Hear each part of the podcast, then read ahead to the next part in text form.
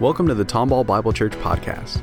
We exist to glorify Jesus Christ by making mature disciples to reach the nations. To find out more, visit us online at tomballbible.church.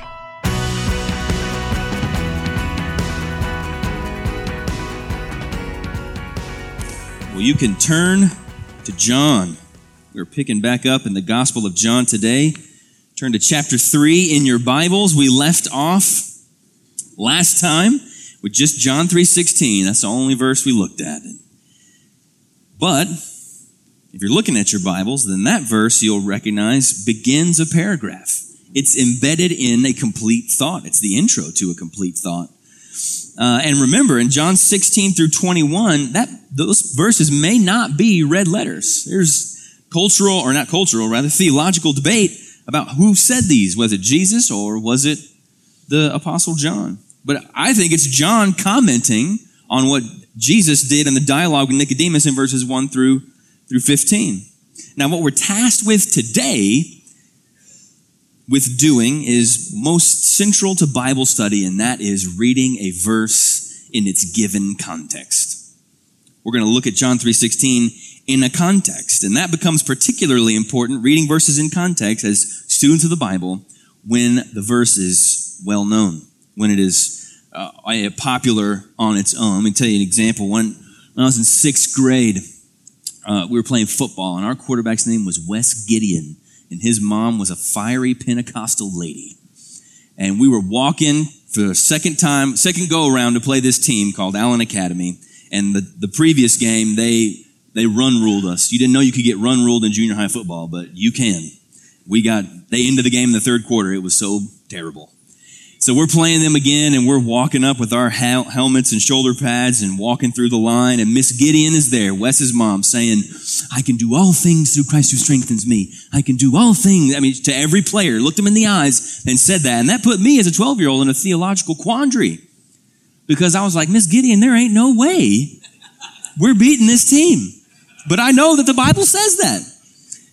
I was in a pickle to dealing with that. So we need to know those verses in context because Philippians 4:13 that she was quoting has a context and it's not sixth grade football.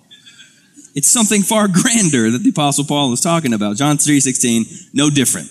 We can't detach it from verses 1 through 15, the story of Nicodemus, and we certainly can't pull it out of and lift it from the paragraph that it is in. Because John, under the inspiration of the Holy Spirit, wrote these words in this order for a reason.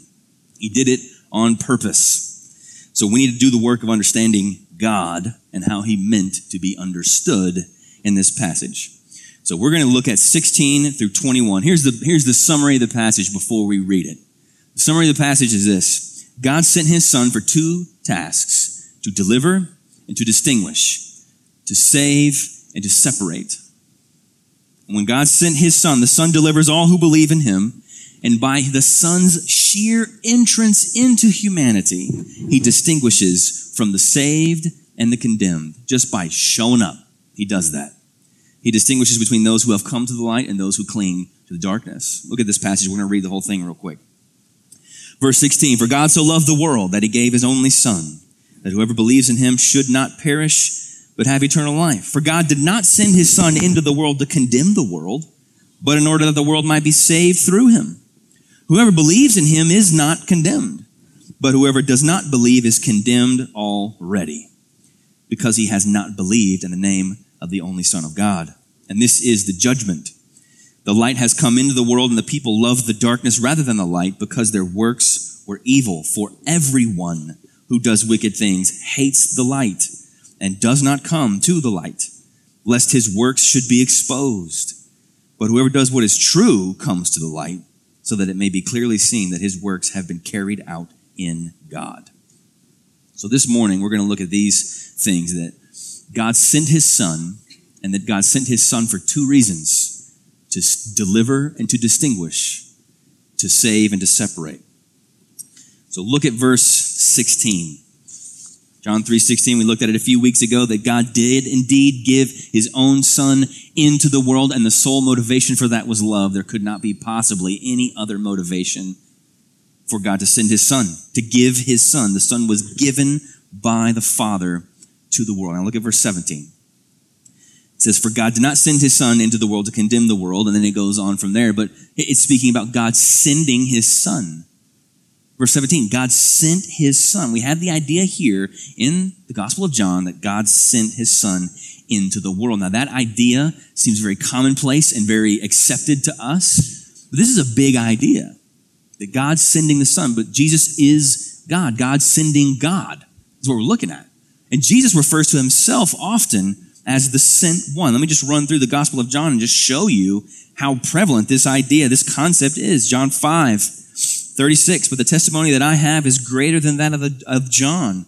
For the works that the Father has given me to accomplish, the very works that I am doing, bear witness about me that the Father has sent me. Verse 38. And you do not have this word abiding in you, for you do not believe the one whom he has sent.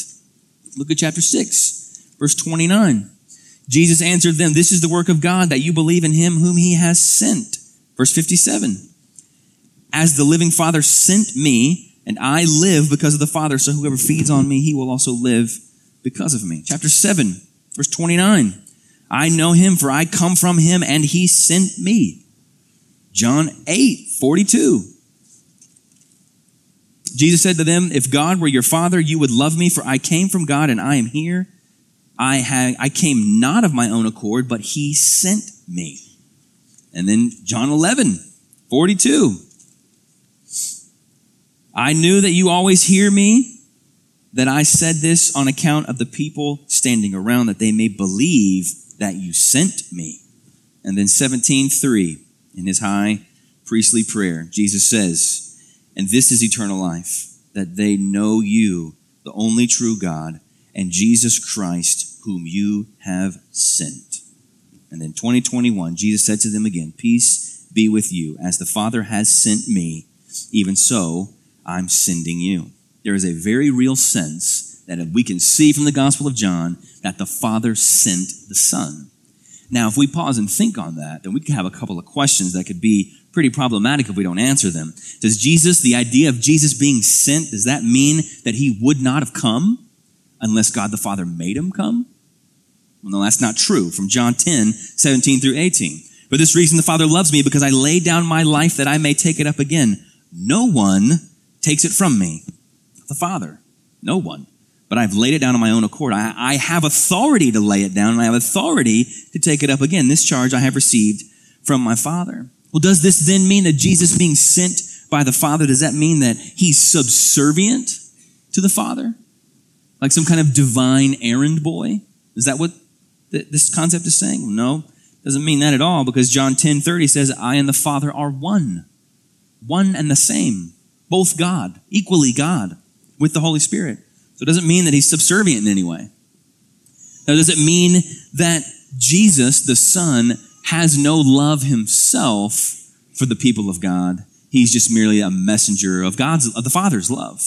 That God loves them, and so then, then he sent the Son who was kind of ambivalent, kind of just neutral to the whole idea. No, that's not true either.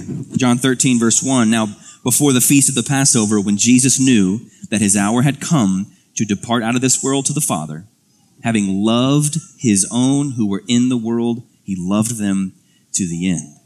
So Jesus did have, does have love for the people of God, not just God the Father, but he does.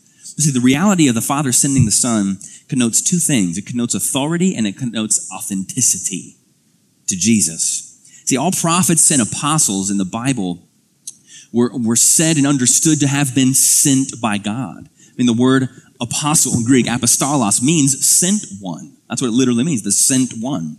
So then all the apostles and the prophets, they had the authority of God when they spoke his word. It would be no different for Jesus at all. The, the people were and still are expected to receive the words of the apostles and the prophets recorded in the scriptures as God's word. Authoritatively, the word of God, what God intends to communicate to people. The phrase in the Old Testament prophets of thus says the Lord, that's authority. Uh, God is saying this. It may be my vocal cords cutting up air as it goes through my windpipe, but they are God's words. They are not mine. Thus says the Lord. That displays their God given authority. And those apostles and those prophets, they're just types and shadows of Jesus. They're just precursors, forerunners of Jesus. So how much more then is it true that Jesus himself has authority as the sent one of God? He comes with God's authority. But the key difference between Jesus, one of the key differences between Jesus, the apostles and the prophets, is that everything that Jesus says is the word of God. Some of the things that Jeremiah said were the word of God. Some of the things that Paul said were the word of God. Everything that Jesus says is the word of God because he is God sent to us. And secondly, this idea of being sent authenticates Jesus in some sense. See, in order for Moses to be authenticated, what did he have to do? He had to turn a bunch of sticks into cobras. He had to see part the Red Sea. He had to hit a rock and water come out of it for the people to believe, okay, you really are the man of God. You really are sent from God. And what did, uh, what did Elijah have to do to be authenticated as uh, the man of God? Well, he had to resurrect this dead widow's son and make sure that her oil jar never ran out. I mean, obviously God doing that miraculously through them, but he had to be identified, authenticated by doing those kinds of things. Paul had to heal the sick and, and resurrect a kid who fell from a third story window and died to be like, okay, yeah, you are God's man. Like you are, you are sent from God. We believe it. All Jesus has to do is speak to be authenticated because he is the word. Remember John 1 1? In the beginning was the word. He is the word that authenticates him as the one come from God, as very God of very God. The Son being described as sent, it just means that he is authentically God on earth in human flesh that came to real flesh and blood people, people like you and me. And as verse 19 says, that he is the light that has come into the world. The light that, that when a light authenticates and makes known what is true. So now it's clear that God has sent the Son, the second member of the Trinity, did indeed enter into humanity. That's what we're seeing here. We've seen it for three chapters now. And we just celebrated that, a second greatest of all miracles over the holiday, Christmas, the incarnation, the sent one. But what was he sent to do? What was he, what was the objective in him coming that first time? We know he's coming again. We need to examine that. He came to deliver and to distinguish. He came to save and to separate. Look at verse 16. We're going to look at first the, the Son being sent to deliver and to save. Verse 16 Whoever believes in him, whoever believes in him, does not perish, but has eternal life. John is saying this, that this, this Jesus, the same Jesus that was just talking to Nicodemus in the first 15 verses, that Jesus was given so that everyone who believes in him will have eternal, will delivered from eternal death and given into eternal life. God's love for the world is made manifest by Jesus being sent into it. And he came the first time to bring eternal life to all who would believe. He was sent to deliver the elect of God from perishing.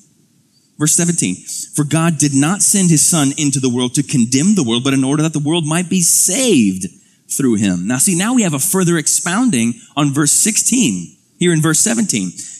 And John does this through an affirmation and denial. That's kind of a church history practice picked up from right biblical authors like John, that you assert what you believe in the affirmative and then you deny its opposite in the negative. So you would say, oh, we believe this, but then we deny these other things as well. So what John is saying is that God did not send his son into the world this time to condemn, he sent him this time that he might be saved through him. Comes right out of the Gospel of John, that whole idea of affirmations and denials. And when the Son took on flesh and was incarnated as truly man, that was not a coming of condemnation. Meaning he did not come in Bethlehem and at Calvary to judge, to judge eternally. His first coming was not to eradicate all evil finally. His first coming was to herald the future coming of the eradication of all evil and the judgment of all evil. He came at Bethlehem and he came at Calvary to save. He came at his birth and his death and resurrection to save, to accomplish true atonement for human sin. Eternal deliverance was achieved by him at his first advent for everybody who came before him who believed and everybody who comes after him who believes. In verse 18, the first phrase says, Whoever believes in him is not condemned. Belief in Jesus is how God saves sinners. And that's the first thing that he was sent to do. Jesus said himself, Luke 19 10, for the Son of Man came to seek and to save the lost. Jesus came to deliver and to save. That's not all he came to do. Now, see, here's where our lack of concern for context can get us into trouble. There's a manner in which we can read verses 16 and verses 17 and come away with a contorted view of Jesus and of the gospel itself. We could read those two verses and go, see, Jesus is all about love and acceptance. Jesus doesn't judge or condemn anyone. He's all about love and all about giving. Jesus is pure love without any discrimination. You can read those two verses and come away with an understanding like that. But if you read the whole Gospel of John, you can't come away with that understanding. Chapter 9, verse 39, Jesus said, For judgment I came into this world, that those who do not see may see, and that those who see may become blind. So we got to consider the whole of God's word as a unit. And we need to understand the person of Jesus, person and work of Jesus Christ, as it's explained in every verse of the Bible, not just the ones that seem to play well in public. So the context of 316 through 21 will give us a true understanding of the, of the Father, of the Son, of humanity, of sin, and of the gospel. But also verse 16 and 17 will too if you actually read them. If we actually take the time to read them. What does verse 16 say? Whoever believes in him will not perish so that means everybody is perishing. You will not if you believe. In verse 17, why does the world need to be saved? Verse 17, like the world might be saved through him.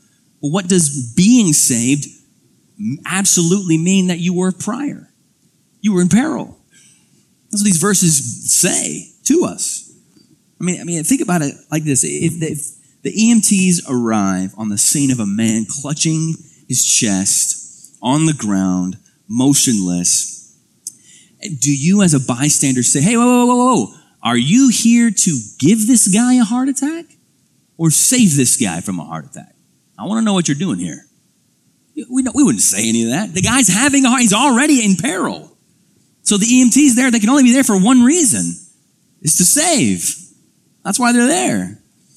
The majority of this paragraph is about the distinguishing and not the delivering, about the separating and not the saving. Just it takes six verses. The first two are really about the saving and the delivering. The next four, two thirds, are about the distinguishing. Verse 18, look at this. Whoever believes in him is not condemned, but whoever does not believe is condemned already because he does not, has not believed the name of the only Son of God. Remember the illustration that Jesus used in verse 14, Son of Man being lifted up like a bronze serpent, all of the people were already snake bit. You're, you're already intoxicated with poison. That, that's the current status that you have. Jesus didn't come to inject anyone with eternally condemning toxin. You already have that coursing through your veins. The, the bronze serpent wasn't lifted up to make sure everybody know, or to give everybody rather, the poison of those fiery serpents, but to save them from it because they already had it. That's what verse 18 is talking about. Con- condemnation is not something that Jesus has to bestow upon anyone. God doesn't have to bestow that on anyone. Everyone is born condemned. See, sometimes I think that I, and I know that others, we view people as neutral. That, that everybody's just a, a guest on The Price is Right. And you're standing at the podium and you have door number one, which leads to heaven, door number two, which leads to hell, and you're just hoping that everybody shakes it out and chooses door number one. But that's not anybody's state, according to John chapter 3.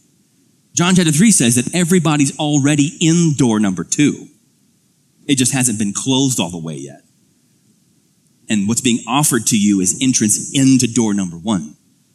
Nobody's neutrally looking at both options because John 3:18 says that they are condemned already. John 3:36 says the same thing. Whoever believes in the Son has eternal life, and that is true. Whoever believes in the Son has eternal life. Full stop. But there's a semicolon. Whoever does not obey the Son shall not see life, comma, why? Because the wrath of God remains on him. It was already there. You're not in peril of incurring the wrath of God. If you die in unbelief, you're under it right now if you are in a position of unbelief. It's already on you.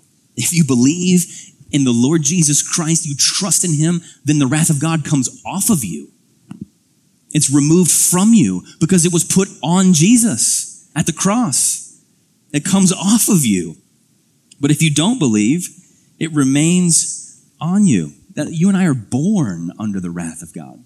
That's the state we are, we are come into the world in. We're not neutral people asking other neutral people to make the right choice. We as Christians in the church are living people pleading with dead people to choose Christ, to place their faith in Him as the only hope of salvation, the only other door.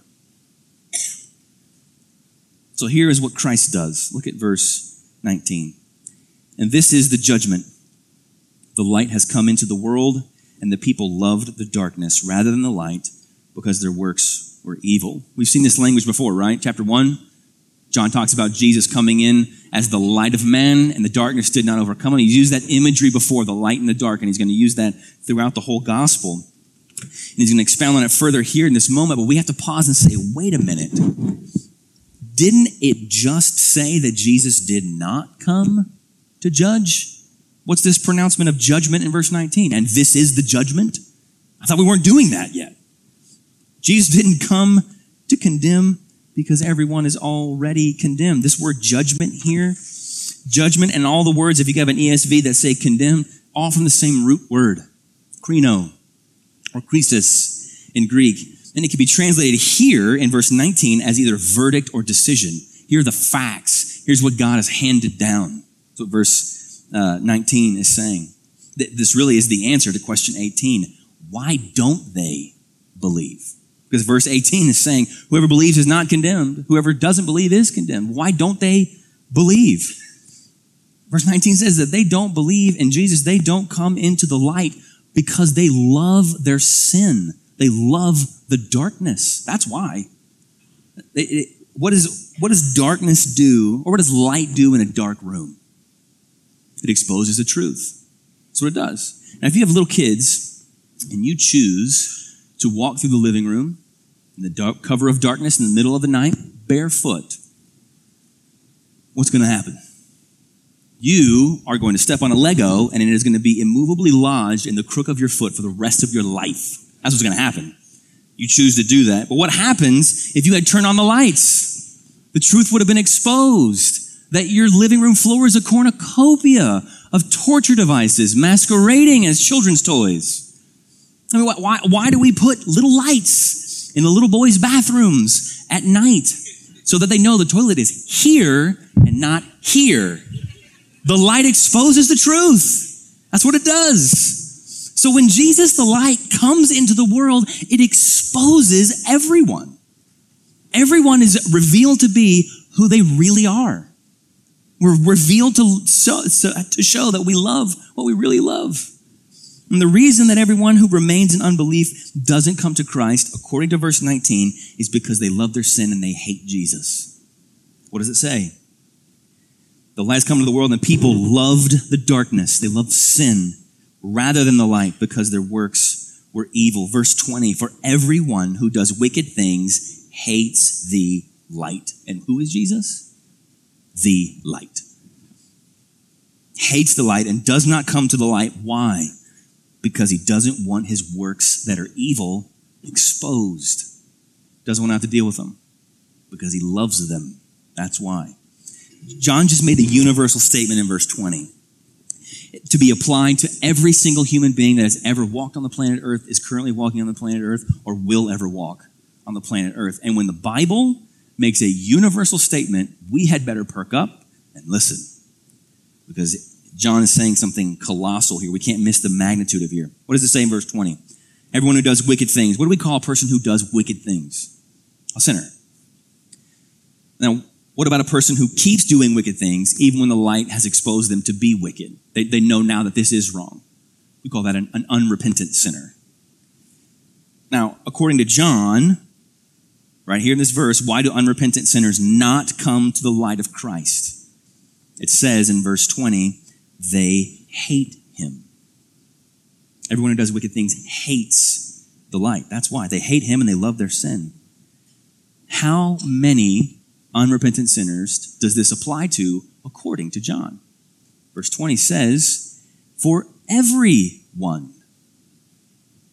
It applies to every unrepentant sinner. And I heard earlier this week an interview with R.C. Sproul, and he was talking about this time where this atheist student group at a college invited him to come to their little gathering and kind of debate the uh, reliability of the Bible and, and a few other things like that. So he came and he made a, you know, a, a scholarly defense of the reliability of the Bible, that they have these, you know, we have these certain manuscripts and these copies and all these different things. And, and he laid it all out and he did that. And then he said, Hey, I'm happy to keep talking about whatever you guys want to talk about. But before we, we move past this thing that you guys kind of asked me to come and talk about, I just want to lay all my cards on the table. That's what he said he told them. He said, I believe that the Bible uh, says this, that your problem is not that you don't believe that God exists. Your problem is that you know God exists and you hate him. And then the guy interviewing me said, Well, what did they want to do after that? He said, Well, they wanted to tar and feather me and hang me up on a flagpole. But that, that's, that's the truth. You can argue around and around until you're blue in the face, but the reality is, is you know there's a God and you hate him. That's what Romans 1 says. That's what John 3 says. You know there's light, but you hate it and you love the darkness. That's what everybody who's not in Christ it's the status of all of them. What we need to grasp from the Gospel of John is this idea of what is a biblical idea is total depravity. That people don't remain lost and dead in sin because they had a bad experience at church as a teenager. People, nobody is an unbeliever because science is just too compelling than the Bible. A lack of information or education or understanding of God is not the reason for anyone's position in the darkness. John 3:20 says that they do not come to Jesus because they hate him and they love their sin. This is this concept that everybody does indeed have free will to choose what it is that they love most. That's why anybody makes any decision of all time. I'm doing what I love most, what I want most. But nobody is free on their own to change what it is that they love and want most. That's what John's getting at here. You love and want the darkness. That's what you want. The problem is not that man does not have the ability to make real choices. The problem is that he will never choose the light because the Bible says he hates the light. The problem is not ability, the problem is desire. Left to himself, unregenerate man will never choose Christ because he loves his sin more than he loves Christ. This is what the light does it distinguishes between those who come to the light and those who stay in the darkness. Genesis 1 4, what does it say? God created light and darkness, and he separated them. And that's what Jesus does when he comes in as the Word made flesh, who was with God and was God. In the beginning, he separates light and darkness. That's what he does. Exposes the truth. And this, this separation, this distinguishment is not a bad thing. This is the grace of God. This distinguishing, distinguishing and separation is the grace of God. Why is this grace? This is why it's grace. What if nobody ever knew whether or not they were in right standing with their Creator, God the Father? What if nobody ever knew whether or not they're there? If nobody knows the truth, then anything could be the truth. Anything could be true. You have no way of knowing. The truth is never a bad thing. And that's what the light does. It exposes what is true. The truth is never a bad thing. It is a good thing. Think about it like this. If you were a 30 year old mother of three, would you want the oncologist to tell you the truth about whether or not you had breast cancer? A 30 year old woman has pretty good odds of fighting and beating breast cancer. But what if the doctor just came in and said, Hey, how do you feel? And she, I feel fine, I guess. Okay. Uh, do you feel cancer free? Well, I don't know what it's like to have cancer or not, but uh, yeah, I think, yeah, I, I guess I feel cancer free. Well, then take some vitamins and go have a great day. That, we would never allow that from a doctor. Tell me the truth, no matter how bad it is. So that when Jesus comes and tells us the truth about eternity, that is a good and a gracious thing because here's the key difference. Jesus is not a doctor with limited means and limited technology, just trying to do the best that he can to keep you alive physically. Jesus is God. And he doesn't have to try to do anything. He accomplishes salvation for everyone, eternally, irrevocably, who believes in him. So the truth coming in, the light shining in the darkness, is a good thing. Now, all that being said, you get down to the last verse, but if you're honest, you still have one nagging question left. If unrepentant sinners do not come to the light, but instead cleave to their sin, because it says everyone, then how is anyone saved? Because before we were saved, we were all unrepentant sinners, right? That, that's what you were. That's what I was before being saved. So if no unrepentant sinners come to the light but cling to their sin because they love their sin and they hate the light, how is anyone saved? I mean, this is a, this is a real problem. But verse 21 has an answer. But whoever does what is true comes to the light so that it may be clearly seen that his works have been carried out in God. What do we call, look at verse 21, what do we call someone who does what is true or does what is right? What do we call that person? We call a person a righteous person, right? They're doing what is right, doing what is true. Now, according to the Bible, are there any people who on their own do what is good, right, and true? Well, let's look at Romans 3:10 to answer that question. None is righteous. Okay, well, no, not one. Okay, no one understands. No one seeks for God. All have turned aside. Together they have become worthless. No one does good, not even one. Okay, well then now we have a problem because how does anyone become to be righteous? How does anyone become, verse 21, doing what is true when no one does what is good? 2 Corinthians 5.21 gives a succinct answer to that. For our sake, God made Jesus to be sin who knew no sin, so that in him, when we are in him, we might become the righteousness of God. That's how it happens. An exchange takes place. All you have to offer is sin. God puts all that sin on Christ at the cross. All Jesus has is righteousness. God puts that righteousness on you when you believe. Sinners can't become righteous on their own because they hate righteousness. God has to do it. That's what verse 21 says. That's who's doing the action so that everybody can tell. It can be plain to everyone that the works that you're doing have been carried out in God. This is how the CSB translation of the Bible does that verse. It says, But anyone who lives by the truth comes to the light. Why? So that his works may be shown to be accomplished by God. God did that. Nobody can say, I am righteous. I do what is true and I walk straight into the light. Nobody can say that. Everybody has to say, God has done it. What did Evan read earlier? Philippians 1 6. He who began a good work in you will complete it to the end. He began it, he completes it. And after he begins it, now we're empowered to be able to cooperate with it. But we'll never get to the end of it and say, Yeah, I did it. I came into the light. No, God did it.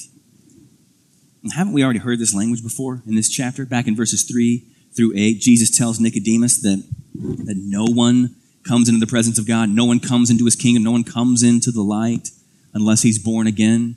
How does somebody be born again? It's a work of the Spirit. The Holy Spirit does that. He is doing that work. Just like the wind, Jesus says, that those branches sure do look like they're moving on their own, but we know that it's wind we can't see blowing them around. So it is with everyone who is born of the Spirit. Well, let's pull away some applications from this. First thing that we need to pull away is that we need to understand the nature of man, the nature of human people, because that will eliminate so much strife in our own lives and, and give us clarity as we seek to be light in the darkness, that man is in darkness. They are, they are in the dark and they love the dark and they hate the light. And all people are condemned already. They're not neutral. They're, they're living in condemnation. They're living under wrath. They're not bound for it. They're in it. And man cannot save himself. We are all impotent to save ourselves. None of us can do it. Second thing we need to pull from this is that we need to understand the nature of God toward man. He loved mankind enough to send his son. Sent. Manifestation of the greatest love. And that God does have real wrath towards sinners. We have to know that. We can't run away from that. And we have to know this that he will save everyone from the penalty of sin who believes. Everyone who believes will be saved irrevocably from that because it is God's work and we can undo what God has done. Your sin can't undo what God has done. And the third thing that we need to do is we need to be calling upon people to believe in the name of the only Son of God. And we must do that with urgency because everybody is in the darkness. And if you know Christ, you have been granted exposure in the light, granted eternal citizenship in the kingdom of God. So we must do so with urgency because eternity is on the line. And that ranks higher than politics. That ranks higher than neighborhood dynamics. That ranks higher than whether or not your club baseball team is winning or losing. Eternity is on the line for everyone. And there are only two people those in the dark, those in the light. And we have the message of hope, the one way to heaven. So don't lose sight of the context, though, in chapter 3. What did it begin with? It began with a man in spiritual darkness coming to Jesus under the cover of physical darkness. And Jesus told him the truth.